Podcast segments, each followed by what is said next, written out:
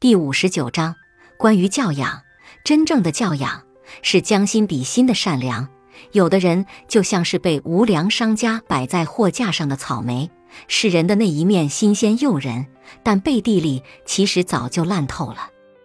而有的人刚好相反，第一眼看上去普普通通，但打过交道就会发现，他美好的像一份贺礼。黄姑娘就属于后者，在朋友圈里发合照，他除了精修自己的照片，也一定会修别人的。在发出去之前，他会事先征询别人，别人同意了，他才会发。和朋友去吃特色小吃，朋友肚子不太舒服，所以剩了很多。在付完账之后，黄姑娘特意跟店家说，她肚子不舒服，所以吃不了多少。你做的很好吃。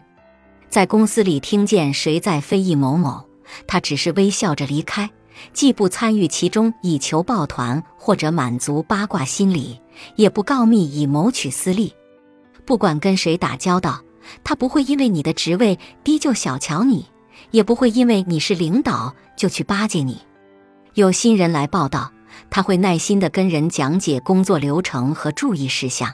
还会主动为新人的工作把关，但丝毫不会让对方感到拘谨或者觉得自己笨，也绝不会拿新人当替罪羔羊，更不会免费的使用新人。和异性相处时，他总是跟人保持一个得体的距离，不会跟已婚男同事单独出去吃饭，也不随便跟异性暧昧撒娇。即便某次艰巨的团队任务只有他一个女生参与。他也绝不要求特殊对待。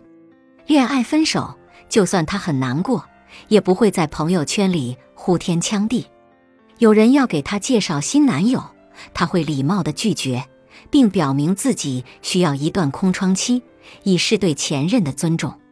他也会跟人借东西，但是借了别人的充电宝，他会充满电再还回去；借了别人的雨伞，他会折好了再还回去。借了别人的衣服，他会洗干净了再还回去；借用了别人的电脑，原来是什么样的，用完之后还是那样。所以每次看到“教养”这两个字，我的脑子就会自动将它与黄姑娘画上等号。教养跟美丑和文化水平无关。有的人很有文化但没有教养，有的人学历不高但很有教养。教养可以弥补文化的缺陷，而文化却填补不了教养的空白。教养跟出身和财富无关。飞往巴黎的头等舱上也有言语轻浮的大老粗，田间地头也有人懂得礼义廉耻。教养也跟身份和年纪无关。一个人能被一群人尊重和喜欢，一定是这个人在发生了很多事情之后，还能够干干净净地站在那里。表现的比其他人更加从容，更能扛事，绝不是因为年纪更大，或者是待在公司的时间更长。所以，就算你是长辈、是老师、是领导，这并不代表你理所应当的受到尊敬，或者你有权轻视谁。